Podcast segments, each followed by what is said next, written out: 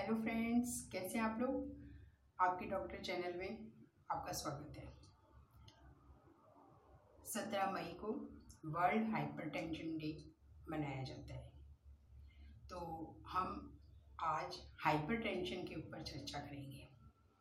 Hypertension जो कि नाम से ही लग रहा है कि टेंशन ज़्यादा हो, ठीक है? और ये हाइपरटेंशन आप सभी लोग जानते हैं कि जब हमारा ब्लड प्रेशर नॉर्मल से ऊपर चला जाता है। तो उसे हाई ब्लड प्रेशर नॉर्मली लोग कहते हैं, वैसे मेडिकल टर्म में उसे हाइपरटेंशन कहा जाता है।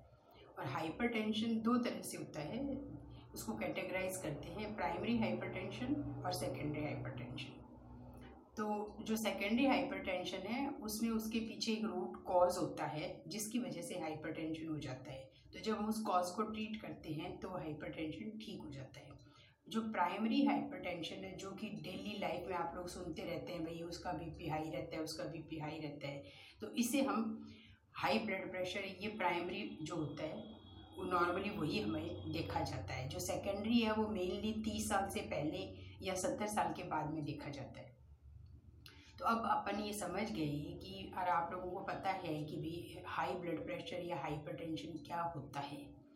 तो मैं इसके बारे में आपको ये बताना चाहूँगी कि अभी लॉकडाउन और कोरोना की वजह से जो ब्लड प्रेशर इंक्रीज़ है जिन लोगों का, उनको वैसे भी थोड़ी रिस्क है।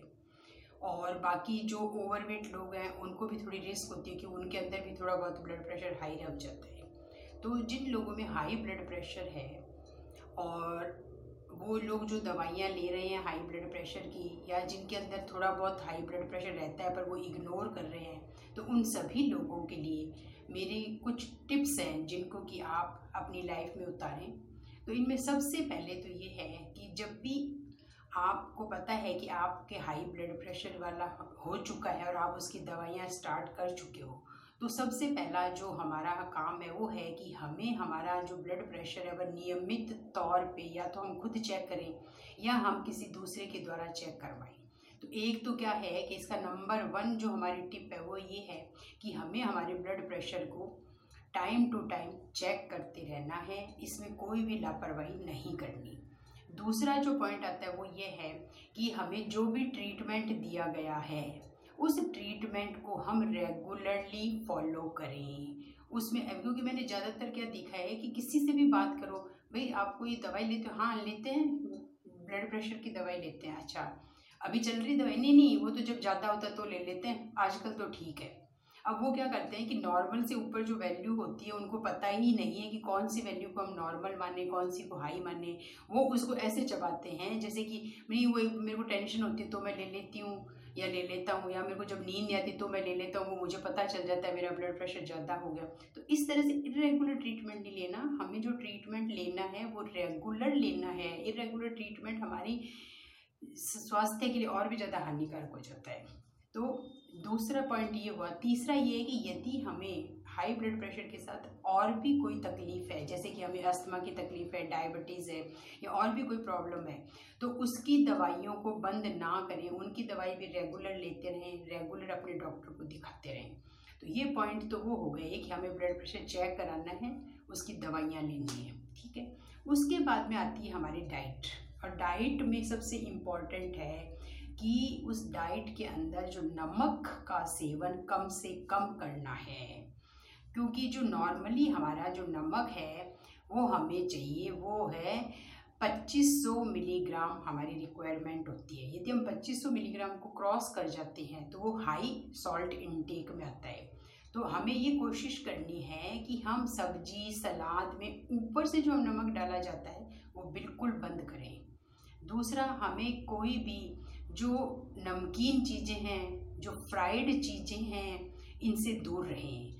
तीसरा इसमें पॉइंट आएगा कि आपको जो हाई फैट डाइट है, उनसे भी दूर रहना है, क्योंकि जब ब्लड प्रेशर हाई होता है तो आपके जो हाई कोलेस्टेरॉल हो जाता है। तो उसके अंदर भी क्या है कि हमें जो फैटी चीज़ें हैं, उनसे परहेज रखना है। तो ये आई डाइट की बात। फिर है पानी। पानी है कि हमें पानी पीने में कतई कंजूसी नहीं करनी, हमारी बॉडी को पूरा हाइड्रेट रखना है। फुल पानी पीते रहना है, पानी के अंदर कोई कंजूसी नहीं करें आप। ठीक है? फिर आती है कि जो लोग स्मोकिंग अल्कोहल लेते हैं, वो भी इसको अवॉइड करें, क्योंकि स्मोकिंग और अल्कोहल का भी जो इफ़ेक्ट है, वो हमारी बॉडी पे गलत होता है, वो फिर हमारे ब्लड प्रेशर को राइज करने में और ज़्यादा मदद करता है। इसके बाद में आता है कि हमें एक्टिव रहना है सेडेंट्री लाइफ स्टाइल नहीं रखनी। सेडेंट्री का मतलब है कि लोग क्या करते हैं कि उठना, घूमना, फिरना सब में आलस करते रहते हैं, बिल्कुल भी पसंद नहीं करते। तो हमें हमारी जो आलसी बना है उसको छोड़ना है सेडेंट्री लाइफस्टाइल को छोड़ना है, हमें एक्टिव रहना है।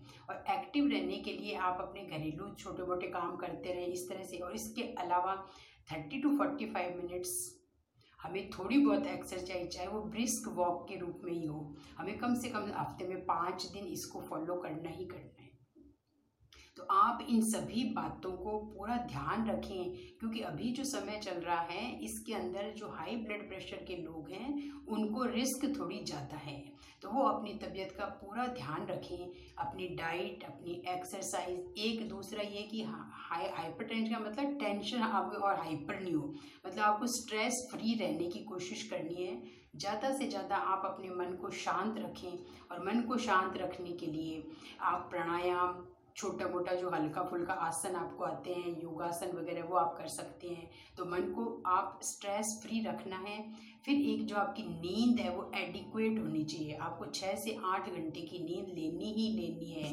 यदि आप सोएँगे नहीं टेंशन करेंगे तो आपका ब्लड प्रेशर फिर हाई हो जाएगा। तो इन सभी बातों को ध्यान रखना है। और फिर हमें डाइट में क्या क्या लेना चाहिए, क्या करना चाहिए, ये अपन अगली बार में चर्चा करेंगे। ठीक है, तब तक के लिए यदि आपको कोई इसमें कोई भी कमेंट बॉक्स में लिखना हो, आपकी कोई क्वेरी हो तो लिखें। और यदि आपको मेरी ये बातें पसंद आई हों तो आप मेरे चैनल को सब्सक्राइब करें, ना ना भूलें। तब तक के लिए थैंक यू वेरी मच